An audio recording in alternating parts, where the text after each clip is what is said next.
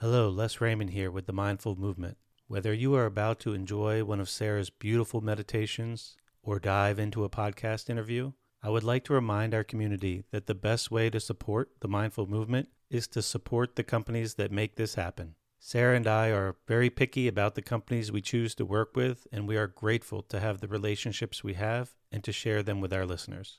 You can learn more about our affiliates through our website by clicking on the Favorites tab we are excited to have recently added Sunlighten as an affiliate. They make state of the art infrared saunas, and their founder, Connie, came on for a recent interview if you would like to listen. Our Sunlighten sauna has been a family favorite for over a decade. Some of our most popular affiliates are the grounding mats from Ultimate Longevity, which we sleep on every night, and the Apollo Neuro, which Sarah is now wearing daily to help manage stress. When you support these brands, you in turn are supporting the mindful movement in helping Sarah and I continue to devote our time to this passion. Whether you check out these companies or not, I just want to say thanks again and reiterate how grateful Sarah and I both are for all of the support over the years. I hope you enjoy the episode. Welcome, everybody, to the Mindful Movement Podcast. I'm Les Raymond. Thanks for joining me today. I'm grateful to have Ryan Bush on the podcast today. Ryan, thanks for joining me, man. Thanks for having me, Les. I'm happy to be here. You're a busy guy. You've written uh, two books Designing the Mind and this most recent one, Become Who You Are. Is the recent book out and available yet? It's out for pre order now, uh, and we're kind of doing a big pre order push, but the official launch date is February 27th. Okay, right on the horizon. Uh, congrats on getting that done. I'm sure it's an enduring process. Yeah, it's kind of unbelievable. I'm sure it was everything you expected it to be just you know yeah. easy you know sit down for a few hours and just whip it up right? Yeah yeah. No the the uh, writing process for this one actually went much more smoothly than the first book. I felt like it was kind of a grind to get through the first one because i hadn't done it before. And uh, this one i i kind of had a i guess pretty clear idea of what i wanted to say and it, it almost felt like it fell together. And uh, it's it's more been the the launch and the publishing stuff that's so consuming at this point. Okay do you feel that in the process of writing designing the mind you kind of improved the efficiency in the way your own mind worked? Like you learned from that writing process and then were able to deploy a more efficient mechanism between your your ears when going for round two? Yeah absolutely i did design my mind in the process of writing designing my mind uh designing the mind. Yeah it, it's um it, it's interesting when you start out writing because I, I hadn't done any real public writing before that first book. I didn't even have a blog really. Um, and so I was learning a lot of the the writing lessons the first time. And uh, one of those is is just that you are always going to hate what you write the first time around. Uh, and and so that kind of made it a struggle with the first book. The second book, I kind of knew, okay, I'm not expecting to like anything in the first draft. I'm just going to get as much on paper as I can, and then refine it from there. And so there was a lot less strain and struggle, I think. Gotcha.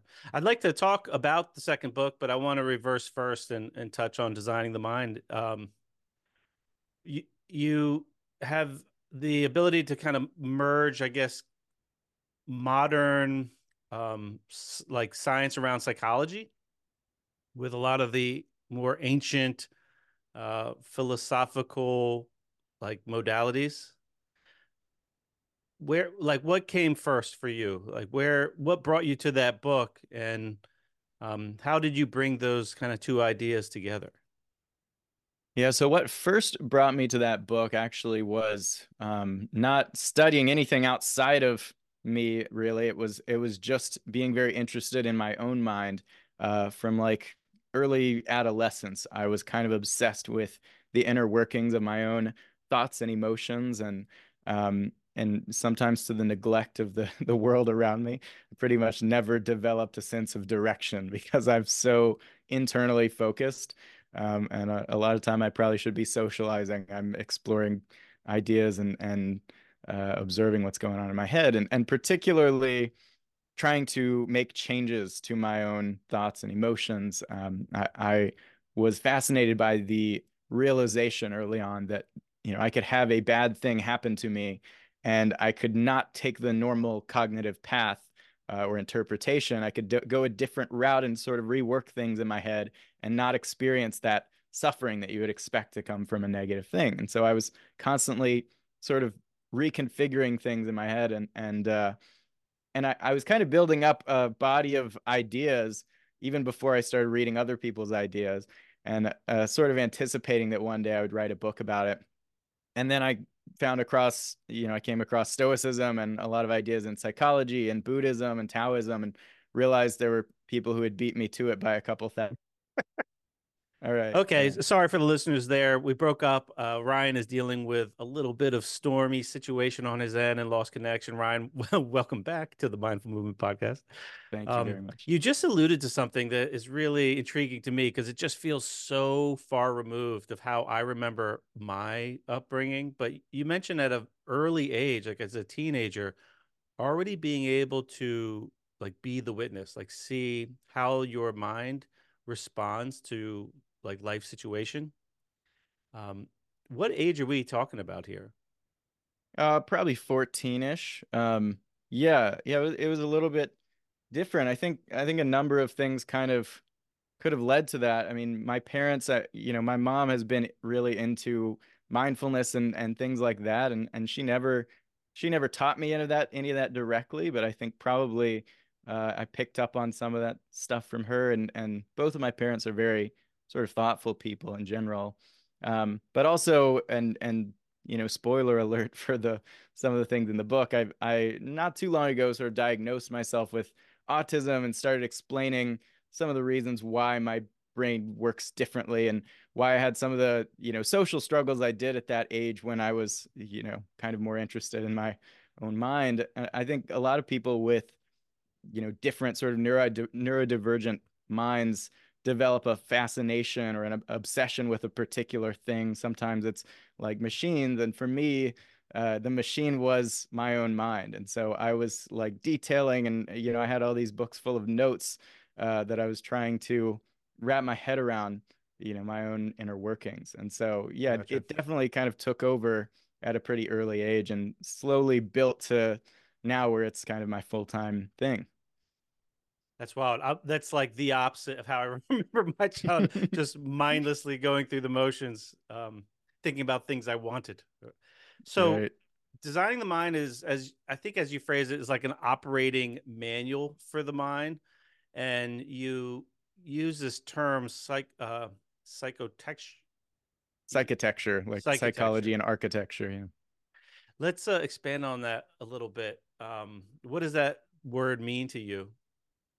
Yeah, so the whole um, that whole first book has this very technological sort of software uh, framework that it applies to the mind, and, and it says that in many ways we can view our minds in the same way that a software developer might view a piece of software that they're working on, and we can zoom in on the individual algorithms, the sort of chains of if-then relationships that sort of lead us from one place to another in our heads.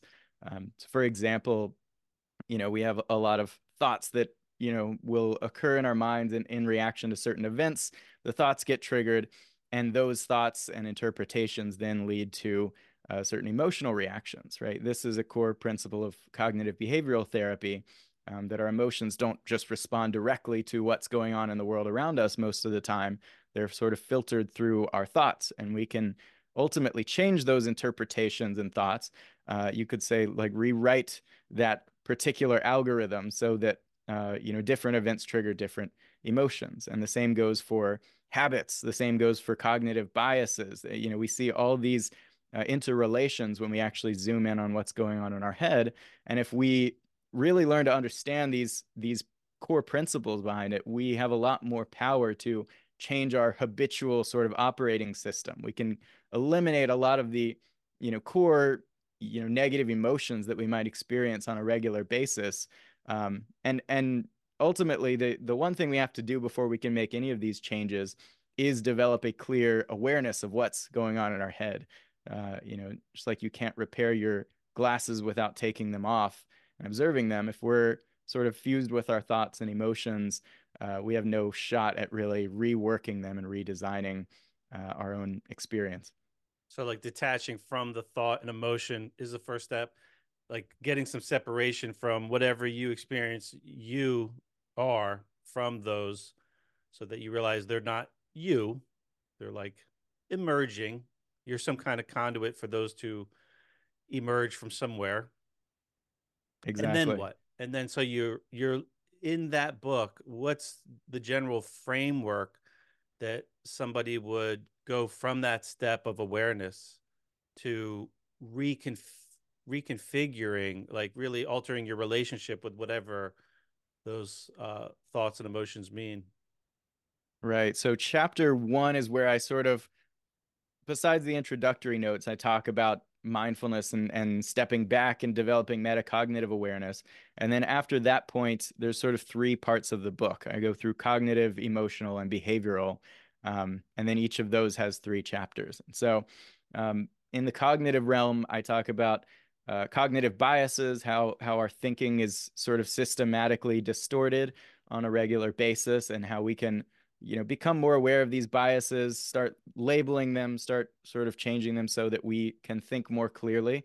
Uh, i talk about introspection and how a lot of those same biases affect our view of our own selves our own happiness. Uh, we make a lot of decisions that are based on distorted beliefs about what will actually make us happier um, and just generally cultivating wisdom and putting those two together in a sense. Hmm. uh, then i go through emotions. I talk about uh, particularly the ideas in, in cognitive therapy that have their roots in ancient Stoicism. Um, I, you know, I talk about how uh, we can change our our beliefs and then end up changing our emotional habits through that. Uh, I talk about what I call desire modulation, or uh, how to change what you want so that you sort of get what you want more often, um, and uh, and combining those into equanimity and and going through individual emotions and saying how, how do we rework jealousy? How do we reinterpret uh, the thoughts that give rise to anger? How do we go through all these individual uh, emotions? And then i dive into behaviors and habits and, and how we can change either the inputs and the environmental triggers to our habits change the consequences so we reward ourselves for different things change our appraisals so we interpret different sort of tempting stimuli in a way that makes them less likely to compel us to take an action we don't want to. And so, um, yeah, you're like a real technician. I mean, I I, I like that way of technical approach.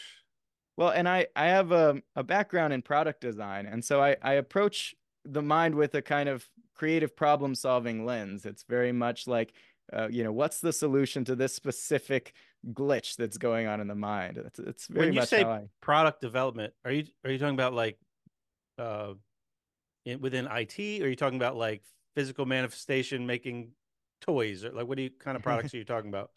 So industrial design was my degree, and that that sounds a lot more boring than it is, but it's just the design of typically physical products. Um, and so, like Jony Ive has been the the industrial designer at Apple, uh, designing the iPhones and you know everything. And and uh, but I've also ventured into designing software, but it's um, it's very much like user centered. It's human centered design. So gotcha. it's about how do we create the best experience for the person using this thing? How do we make it the most ergonomic, the most intuitive, the most beautiful? Um, and so it, I, I, think it's interesting that here we're we're trying to make us uh, pleasant to use for us. We're optimizing right, right.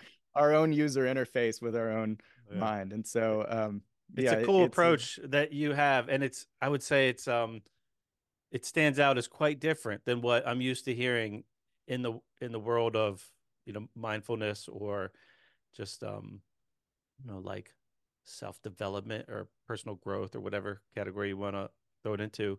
Can we expand on a couple of those things you mentioned? You talked about um cognitive biases, and I know there's many, but I feel like there's a lot of that that goes around everywhere now. Can you um, like double click on one of those that you think is common that people deal with un- unknowingly? sure. Uh, I think one of the most pernicious pernicious is cognitive is um, confirmation bias. Right. The, we have, uh, and this, this is almost like a whole category of biases, but we have a tendency to look for evidence that just confirms what we already want to believe Um, so, and you, you can notice this if you start looking out for it when you, you know, type in your Google searches about a topic, you will, you know, either frame the, the way you phrase it in a way that will show you more of what you want to see, or, you know, you won't click on the results that seem like they're challenging your views. And, and, uh, and contrary to what you might think, you actually can get a lot better at this. Um, there's a book I really like called Scout Mindset that's all about shifting to a mindset where you're no longer trying to confirm what you already believe. You're no longer identifying with specific beliefs, uh, but instead you are identifying as someone who will update your beliefs in the face of new information and, and sort of being independent in the way you develop views. And so, um, you know, I talk about it like, uh, you know, a good uh, software developer will every day be looking to make improved iterations to their software and won't be you know attached to one. And we can approach our beliefs in the same way instead of latching onto this and saying this is right. This is what i'm going to build my identity around saying okay it's a new day. How do i iterate on this? How can i challenge this view and maybe adopt a better one with new information? Um, and so that's yeah, interesting I, think... I, I am totally guilty of that. I, I have this like uh, subconscious like desire to be right too much. Yeah. And I know it's um it can be a feature, but it's mostly a bug. Like it's a feature in some ways. I'm able I've helped a lot of people over the years because of my desire to try to figure out like what's true about maybe a health intervention that helps this person feel better in their body or whatever. Uh, but it's also bug. Like it also um, interferes with me being like what I would like to be, like the version I would like to be of myself, where I can more quickly be kind before being right, mm-hmm. if if you know what I mean. And oh, yeah. um, but it's interesting when you say it affects like how you make a Google search, like something we all do. Like in that scenario, I've I found myself that place many times where I'm searching for the inter- internet to tell me exactly what right. I want to see. And then if yeah. something comes up that counters that, I'm not clicking on that. So you mentioned uh, a book that talks about this, but like, how do you, what would be an example of how to approach altering, like tweaking or rediverting that habit? So, like, you're, you're going to search something. If you go in and just say, I want to search something that contradicts what my current belief is, that might make you not get to any solution that's useful for you. Right. How do you approach like this the query or the selection of the results? Yeah, I I very much have a desire to be right too, and I it definitely comes out if I get in you know arguments in my relationships more than anything. I think um, so. I I relate to that. I think uh, the solution that I've sort of laid out, and it it's not quick or simple necessarily, but it's sort of taking an inventory of the things that one you believe, but two you want to believe. Um, I even created kind of a diagram. There's there's like over a hundred diagrams in this first book, um, showing like sort of drawing a different length of arrow for each belief based on how much you want it to be true or not true.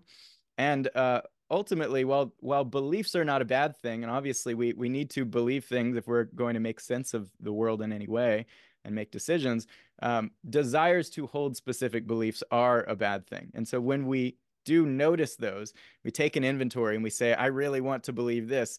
Uh, that should sort of trigger a red flag in our mind. We should say, okay, I need to get away from this attachment that I have toward this belief. And and this same approach applies to emotional attachments and and things like that. We can sort of cancel out our desires in some cases. And in this case you really want to spend some time with that belief that you really want to hold and its opposite. And get yourself one way or another to a place where you could be okay with believing one thing or another. Uh, that's not an easy thing for a lot of people especially given like social circles where uh, you know everyone in your life wants this one thing to be true and would treat you like an outcast if you went against it. Um, but ultimately, I think there are ways to rework this so you you can believe, or you can at least be willing to believe the opposite. It wouldn't be so painful for you. I think just gradually reworking your identity over time to the point where it, it doesn't center around that one thing being true, but instead uh, around following whatever seems to be most likely to be true. I think is is really helpful. Like you you can get to where you really take pride in holding like one particular contrarian view, uh, even though a lot of your views seem to be on one side. And so, uh, yeah, just an awareness of those desires to hold beliefs and and building equal and opposite desires to sort of cancel them out. Gotcha. Yeah, I think it probably because of the, like how things have changed over the last hundred or so years so rapidly, the tribal component, our our need to like fit in and be a part of a group combined with the current flow of information probably like ignites this fire of suffering that, of these biases and just like is kind of like gasoline on the fire. Yeah so uh, our beliefs aren't really built to be like accurate that's not really why the whole belief module exists in our brain in the first place it is primarily for communal bonding. It's to bring us together with our tribe. And I agree, it does very much become a problem when you create an internet ecosystem that just feeds us more of what we want to hear and, and amplifies the loudest, most outraged voices. It's it's all very much a recipe for disaster. Um, but uh, but yeah, I think uh, I, I think the approach that's needed is both a psychological one where individuals uh, adopt a mindset of, of, you know centered around critical thinking and this kind of scout mindset and systemic solutions that change you know the way these algorithms work that sort of pull us into echo chambers. It's going to be interesting as new technologies i think unfold that account for these and that have some kind of like uh, noble calls built into them in the programming to help um, show you different ways of looking things. So it's yeah. like so you so you're maybe easier to see like oh this is the lens that I'm used to seeing it and it's designed to sh- to not just um to get you out of the echo chamber essentially in in a more inviting way that doesn't make you want to just see that opposing side as like some sort of mental enemy but something yeah. that's more inviting to say, let's show you some different ways to look at this. It, it would be great to see technologies emerging that had that focus. Um, unfortunately, it's it's more profitable to uh, to show people things that will get them to take uh, behaviors that you want them to take and and believe whatever is you know helps uh, helps the most sort yeah. of. But in time, that might change. I mean, if you think about how young, like let's say social media in general is, I mean, it's still as much as it's changed and as powerful as it is, it's still kind of in the infancy stage. Like if I'm sure if if we're still here 50 years from now, 100 year whatever, we'll look at this, it'll look a lot different. And I I would assume that the demand for those things will grow for them to be more sophisticated and because people don't want to live their life mad at each other or at themselves or you know yeah. constantly reminded that they don't um, feel good about themselves or such sure and Hopefully. you know i'll i'll say i've i've got a platform called mindform that in many ways is meant to be like the healthy social media platform and crucially it's it's subscription based and not advertising based so it you know there's no incentive to just you know boost engagement and get people outraged and all that it, it, the incentive is to keep them happy and keep them wanting to renew and uh, really serve their values rather than their strongest desires. Um, but it will never be as profitable to right. serve values as it is desires. And so a lot of these bigger companies uh, without regulation will never even be able to make that shift. Um, speaking but, of desires you mentioned a moment ago uh, desire modulation was part of these steps. I know we skipped a few steps, but you're talking about uh, seeing your desires and then changing them. Can you? What are you referencing there? Like, what's isn't desire part of the thing that helps us, you know, get out of bed and be motivated to accomplish something?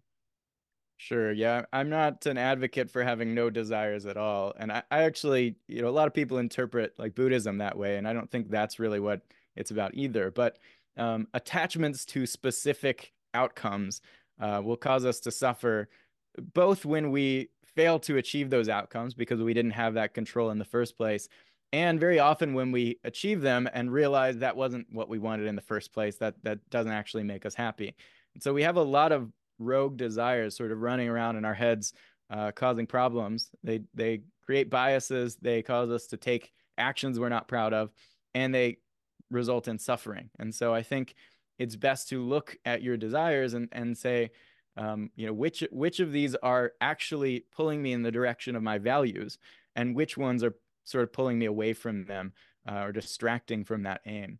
And then you you essentially want to rework them until all of your desires are sort of in general alignment with what actually makes you proud of yourself and and admire yourself. And that's that's getting into the message of the new book a little bit. But in general um, going through and saying okay what what desire is causing me to suffer here? Well okay i'm in traffic right now. I want to i want to be moving and i'm stuck here.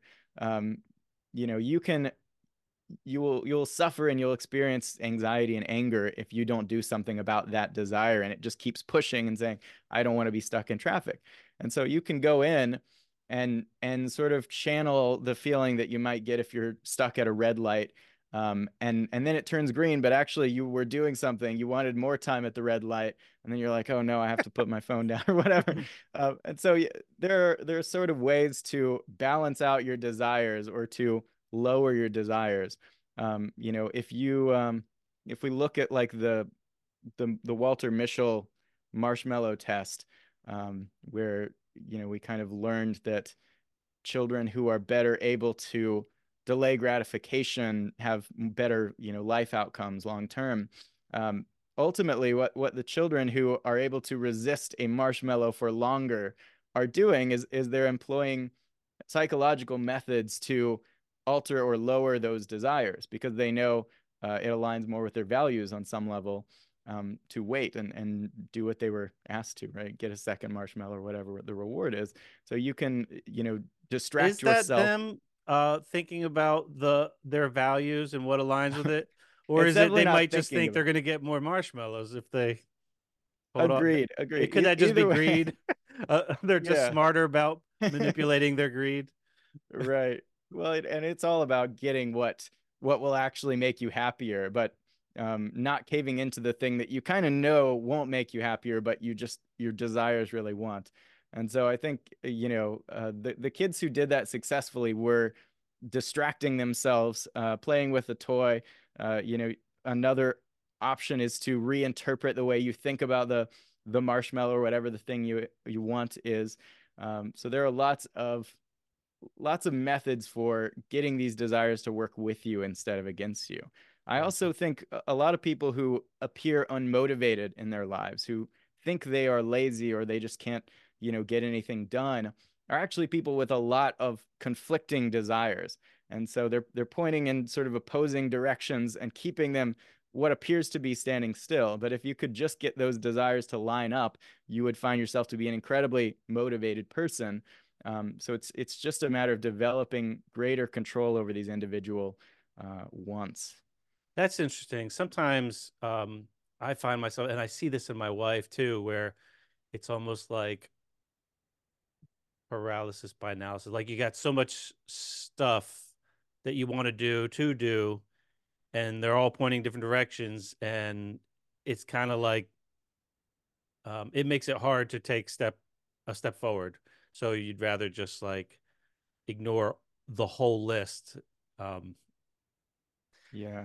So, but taking the time to analyze those with like a different from a different angle of your mind allows you to kind of direct the traffic a little bit a bit better and um, make a more efficient way to get through the to-do list or whatever.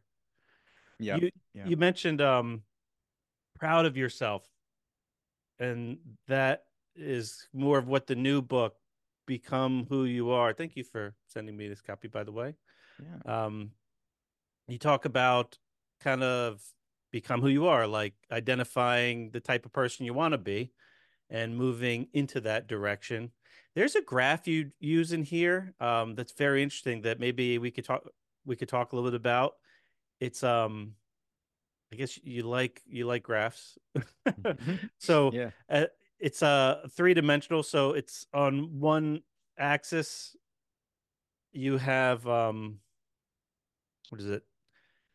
Essentially happiness, or right. I can. You- I can. you- uh, you you take over. Sure. Yeah, I've gotten good at explaining these visuals verbally here. So, um, Okay. yeah, so essentially you can kind of imagine there's a chessboard sitting in front of you. Uh, and you know, you, it's a two-dimensional kind of two axes. Uh, the left and right axis represents pleasure and pain. So further to the right on this chessboard, more pleasure in your life at that time, and further left is more pain and suffering, discomfort. Uh, on the y-axis, sort of moving closer to you or further away on the chessboard, you've got loss and gain, and so you got ostensibly good things, right? Success and and uh, money and status and all these things, and then you've got loss, the the ostensibly bad things that happen to us in life. And so what I argue is that basically by default, all of us are going around in our lives navigating using this two-dimensional map. We're all trying to improve pleasure uh, or sacrifice pleasure so that we can achieve greater long-term gain, sort of maximize more later pleasure. Um, and and this is really what determines how we're living. And and the problem with this is that when we actually think about it, and we actually look at the data on it, these dimensions don't correspond all that well to actual well-being and life satisfaction. Uh, there are all too many stories and and a lot of data suggesting like people who win the lottery, which is seemingly the best thing that could happen. That's that's all the gain and all the pleasure that can come from that gain. Um, they they don't necessarily feel any happier a year after that than they did before. And same for someone who like loses their legs. I mean, lottery winners, paraplegics, they have the same levels of happiness a year after their incidents. And so if if this is the case, if the things that we think make us happy uh, are not actually doing it, and we're still going around chasing them, uh, you know, we've clearly got a bad map that we're using to navigate our lives. And you know, there's a book called Stumbling on Happiness that basically argues that we pretty much do stumble on happiness. We're not very good at predicting what will make us happy or actually achieving it. Um, but I think the reason goes a little deeper than just a lot of sort of affective forecasting biases. I think we actually have a, a systematic way of, of missing the point of what actually makes us happier in our lives. And so this is where I introduce a third dimension, right? You can imagine extruding mountains and valleys out of this chessboard. So now it's a topographical three-dimensional chessboard. Uh, and, and what I argue is that while we're going around using this two-dimensional map, our actual happiness is corresponding to this third dimension. And so sometimes we'll experience pleasure and gain in our lives and, and we'll be happy too. And that's essentially because we've also climbed up this third dimensional mountain. And there are other times when everything is great in our lives on paper and we're miserable and we don't know why. And the reason is because we've gone down into a valley. And so the, the question is, what is this third dimension? And I've used a couple different words to get it across. I like to start with admiration because I think this is pretty straightforward. Uh, and, and, it's a kind of self admiration. It's the idea that the more reason we give ourselves to admire ourselves, the more satisfied we're going to feel at that point in our lives. And so, you know, there are times when, you know, taking that job with the higher salary and the, you know, the beautiful location really is the thing that's going to make us happier because that job is going to bring out more of our greatest strengths and give us more reason to admire ourselves. There are other times when that thing that seems best on paper is actually going to suppress our our greatest strengths. You know, some people will retire and think this is what they've been working for their whole lives. This is going to be amazing, and then they find they don't have an outlet for what was essentially earning their self-esteem before, and now they they lose that positive view of themselves that they held before.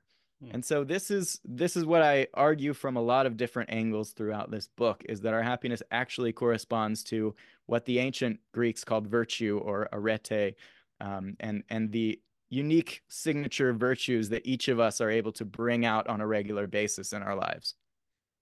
That's cool. There was another word too you used. I'm probably going to butcher it. Eud- eudaimonia. Say it. Eudaimonia, yeah. Eud- how I say.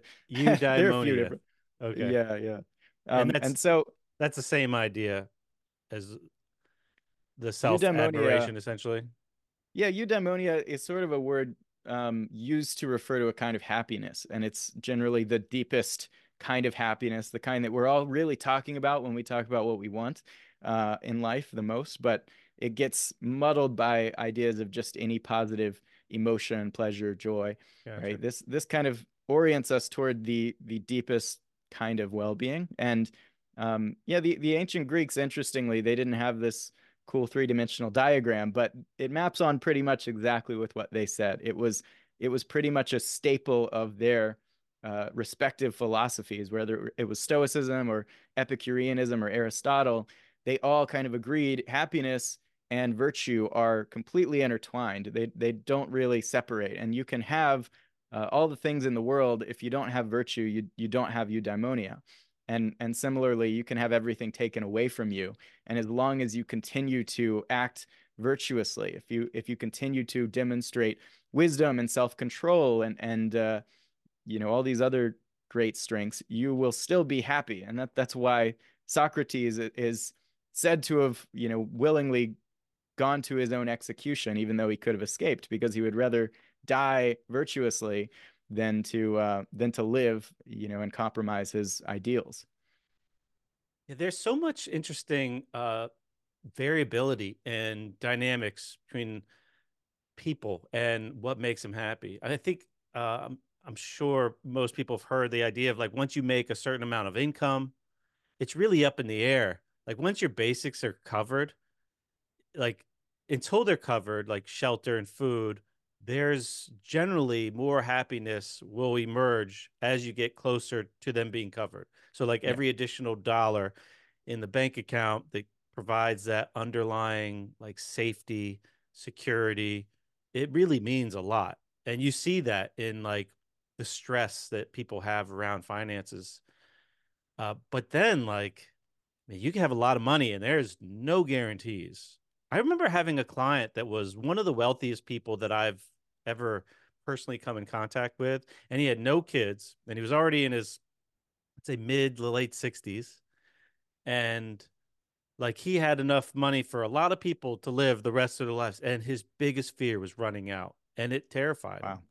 Yeah. And I remember having such a hard time understanding. And I had another client that had a lot of money that it was still he didn't have a fear, but it was like the biggest stress in his life. And he put it like, well, it's all relative. So if I make a mistake, they're like big mistakes. I was like, okay, I, I get that. Like it, it shows. In, and then I've met people that really have had no extra, and they're just always so happy. I've been some people in my family, and um, like so much to learn from them. It's interesting the dynamics. So what you're saying is that the I don't know if it would be called vertical, like this three dimensional axis that emerges out of this plane. So the plane is a gain or loss, getting things, losing things, or um, pain or pleasure, things that not necessarily make you happy, but like things you want, make you feel good, mm-hmm. or or you know that scale. This this three dimensional one really speaks to what happiness is the word is like pointing to and that it's intertwined with virtue like the values that you live your life by. Is is that essentially what you're talking about?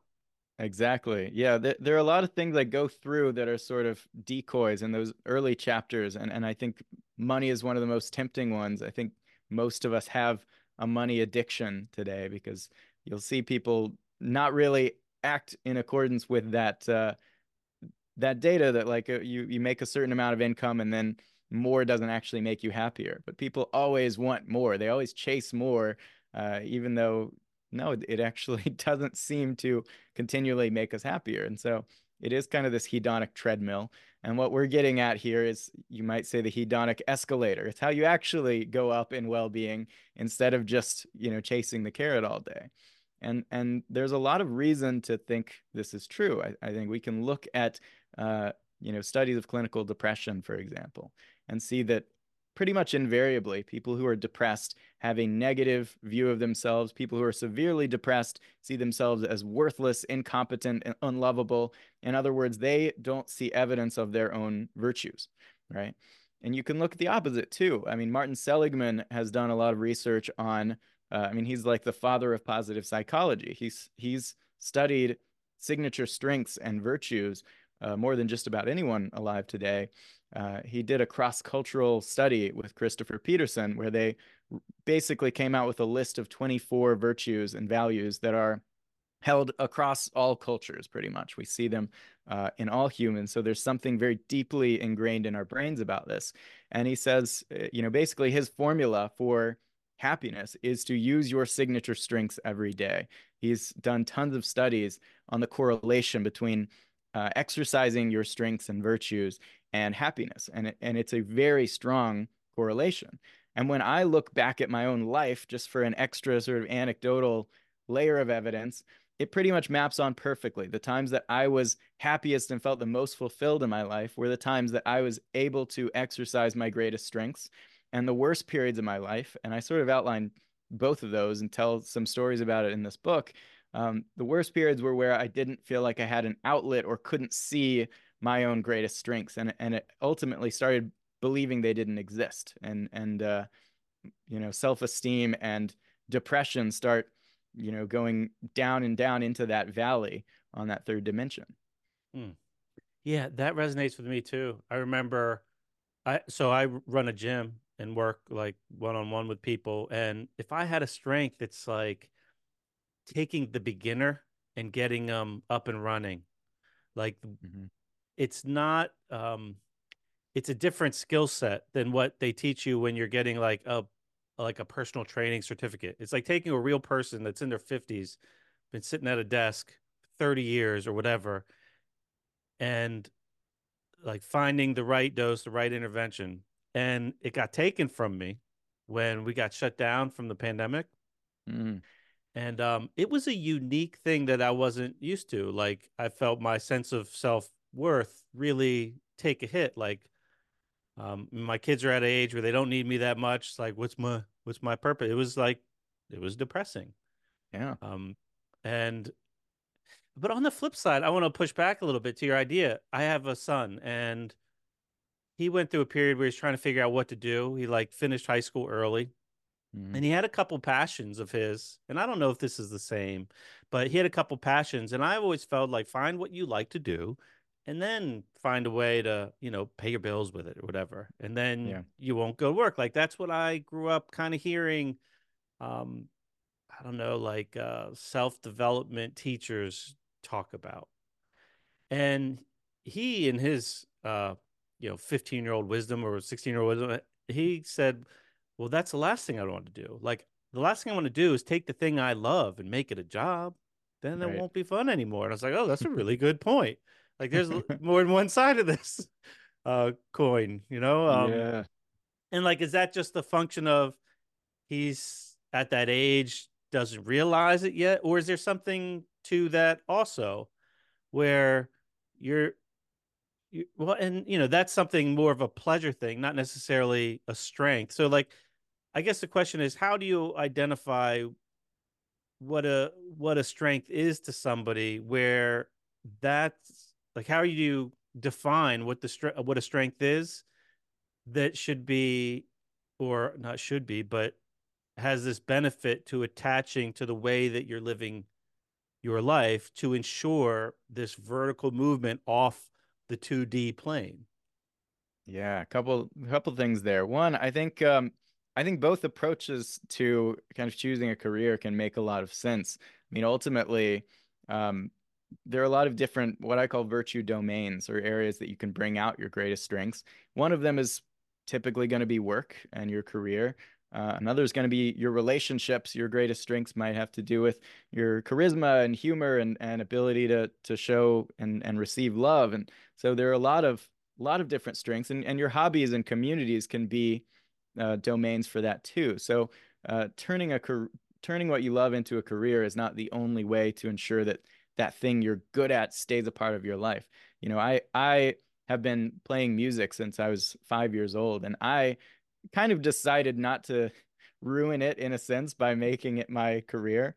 But at the same time, I've I've made philosophy and psychology and design my career and I've I've never been more fulfilled doing what I'm doing now. So uh, I think both approaches can make sense. And and you know, I'll say one like uh, right now I'm trying to strategize bringing even more virtues into this one concentrated place. I'm saying like, can I like perform the background music in my YouTube videos on piano so that I'm bringing that strength into my regular practice too. And so more and more as I've pieced together these ideas, I've started navigating my life uh, very much according to this. But um, I think as far as the question of how we figure out which of these strengths will do this for us, there are a few exercises that I really highly recommend um, and that that will seem really simple. I think one of them is just creating a list of the people you admire most, uh, whether that's people in your life, uh, could be historical figures, could even be fictional characters. Uh, whoever has done something that gave you that feeling of admiration and say, man, I want to be like that. Like, uh, I really like how that person deals with conflict or how they express appreciation or whatever it is. Um, creating that list of people and then a sort of a sub list of what specific traits you admire about those people that's going to give you a list of your sort of top values and and ultimately you want to become the person who embodies as many of those traits as you can um, another approach is to look at what you're already good at to look at what you've potentially been good at since you were a little kid um, and really make sure you're being conscious of that because often uh, doubling down on our strengths can be more strategic than trying to fight an uphill battle with our weaknesses. And so there's a there's a test that Martin Seligman has on his website, for example, the signature strengths test that will give you a, a pretty decent list of your top five greatest strengths. And it's it's certainly not definitive. Even the way that we conceptualize virtues, I think, can be different for each person. Uh, and that's what Nietzsche said, who's sort of the sort of inspired the title of this book uh, that everyone has a unique virtue that's unique to them and no one else. And so ultimately, all these tools give you greater insight into what those strengths are, what that strategy is going to be, and and how you can sort of become more like the person you would most admire.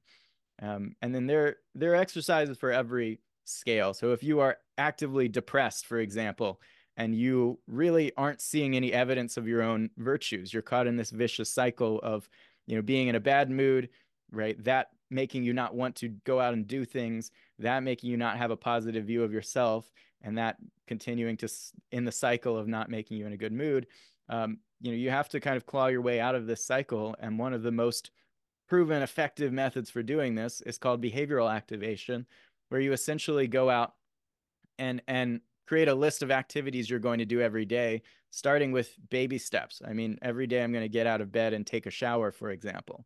Uh, you know, or building off of that. Once you got that down, every day I'm going to go for a walk and call a friend or something. Um, you know, all of these, at, the way I interpret it, is that all of these gradually increase the amount of virtue that you are bringing out in your behaviors and giving yourself evidence of crucially.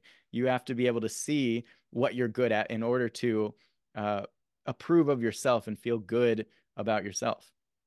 That's really hard for some people. I mean if you're in the midst of depression you're you know you're talking about the idea of like pulling yourself uh, up by your bootstraps in a way. Like right. Um you know telling some someone to do something if you're depressed to do something so that you're less depressed right it's like yeah. very easy to say when you're someone else looking at the person that's suffering.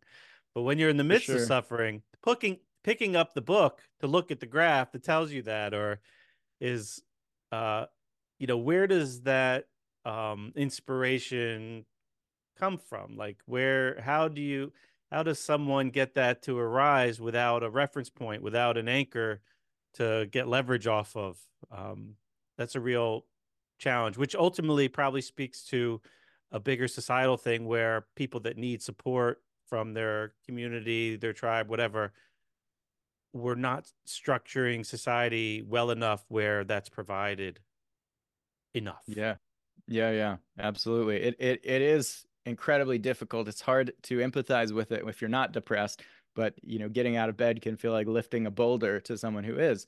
Um, and so, two things about it. I think the the beauty of behavioral activation is that one, um, people often feel like that there are a lot of things they have to be doing and and again like we talked about that can result in analysis paralysis and sort of dilute their motivation and so just telling them this is what you need to do this is all you need to do just do the two items on your activity schedule i think that that will make it more likely that you're actually going to do it and two the fact that you can break this down incrementally and go in baby steps so no matter where you're at you are only ever challenging yourself a little bit.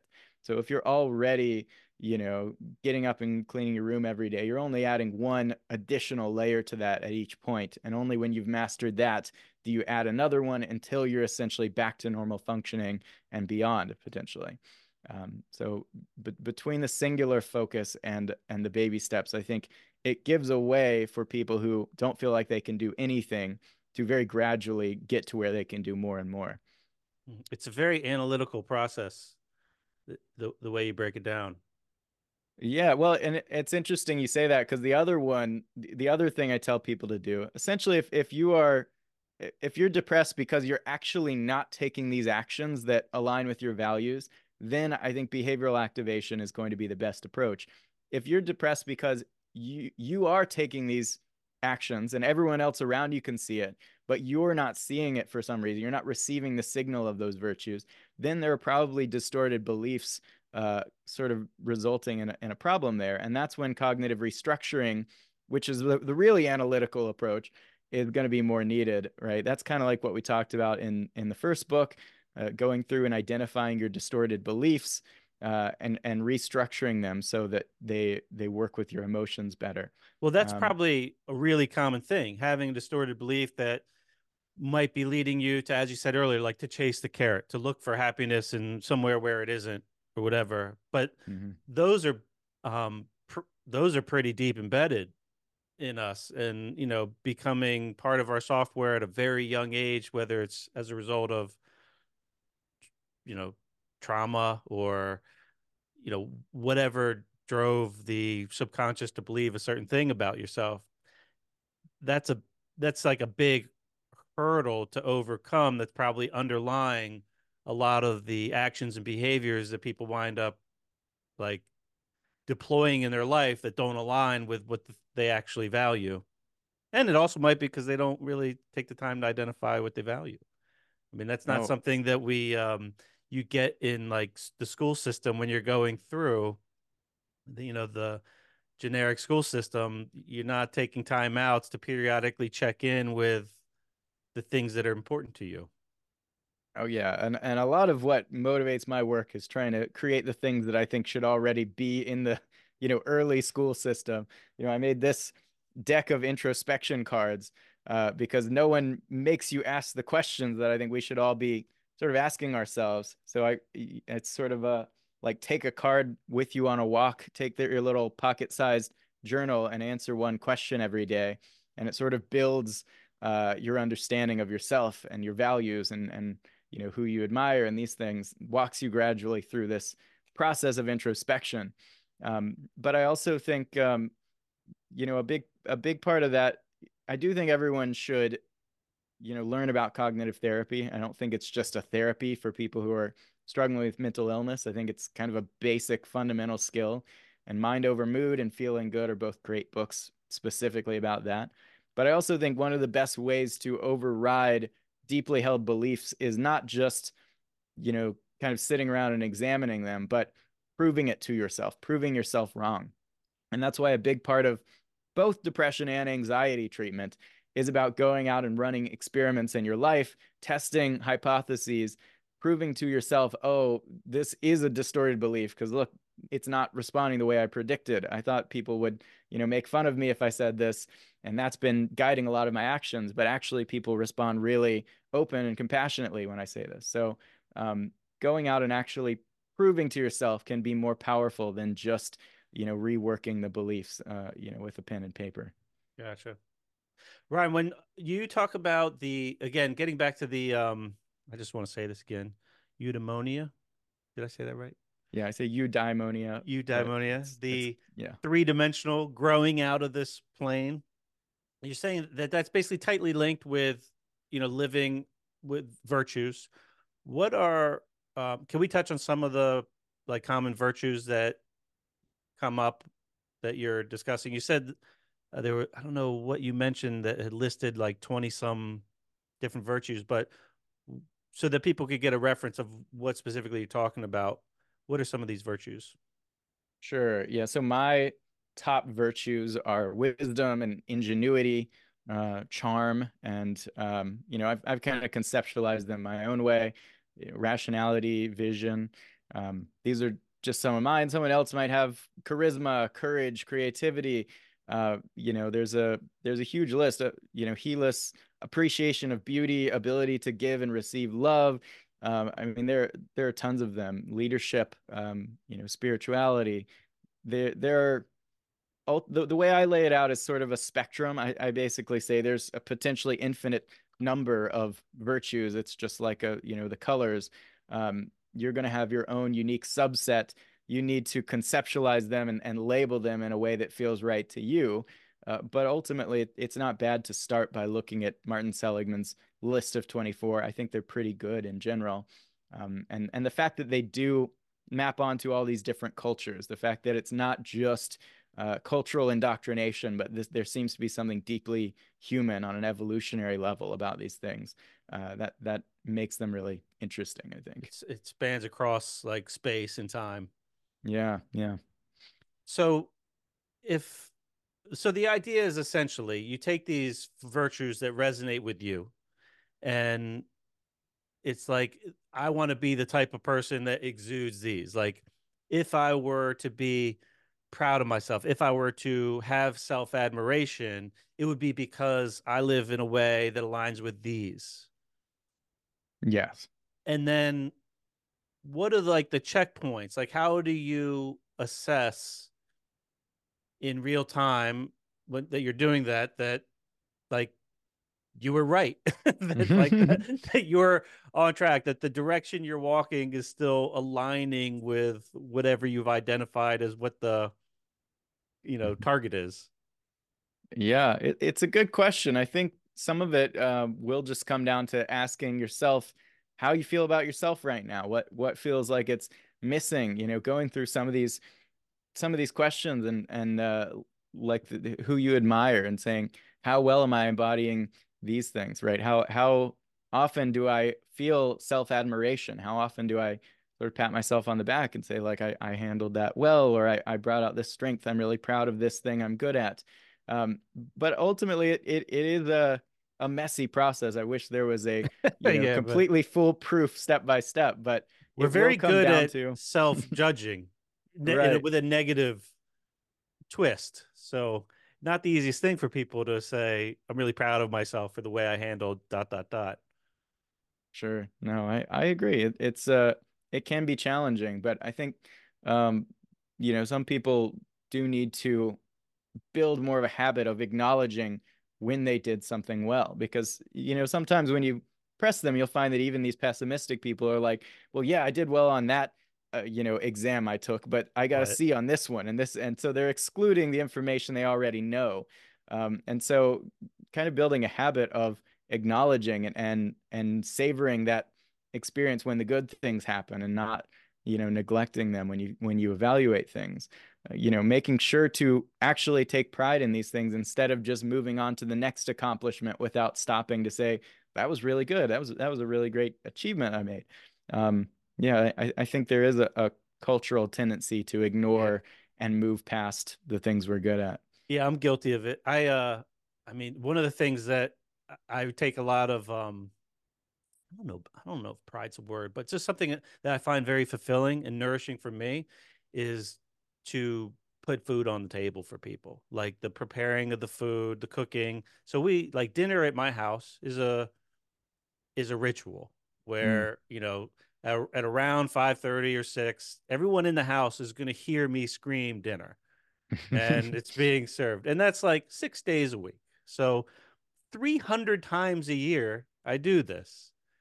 Wow. and i'm pretty good at it. Like i've worked in restaurants when i was younger and i watch youtube videos about how to cook things. I'm always learning how to cook better.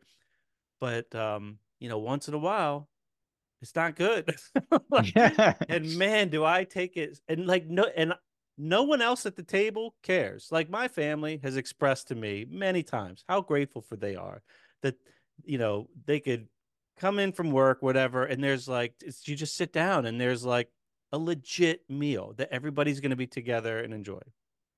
Mm-hmm. And if I cook the roast medium well instead of medium, like it pains me inside. Like I'm torturing myself and nobody else cares. No, like right. like we all have our own version of that, you know, in our lives. So to be able to and which is some form of detachment or some form of attachment of I need to do this thing to feel good enough to be, you know, worthy of the love at the people in the table or whatever. Um, right. And it's it, it's in our mind. So like the value of being able to restructure, reframe these things. Like I don't celebrate all the good meals much more than oh, it's pretty good. It came out good.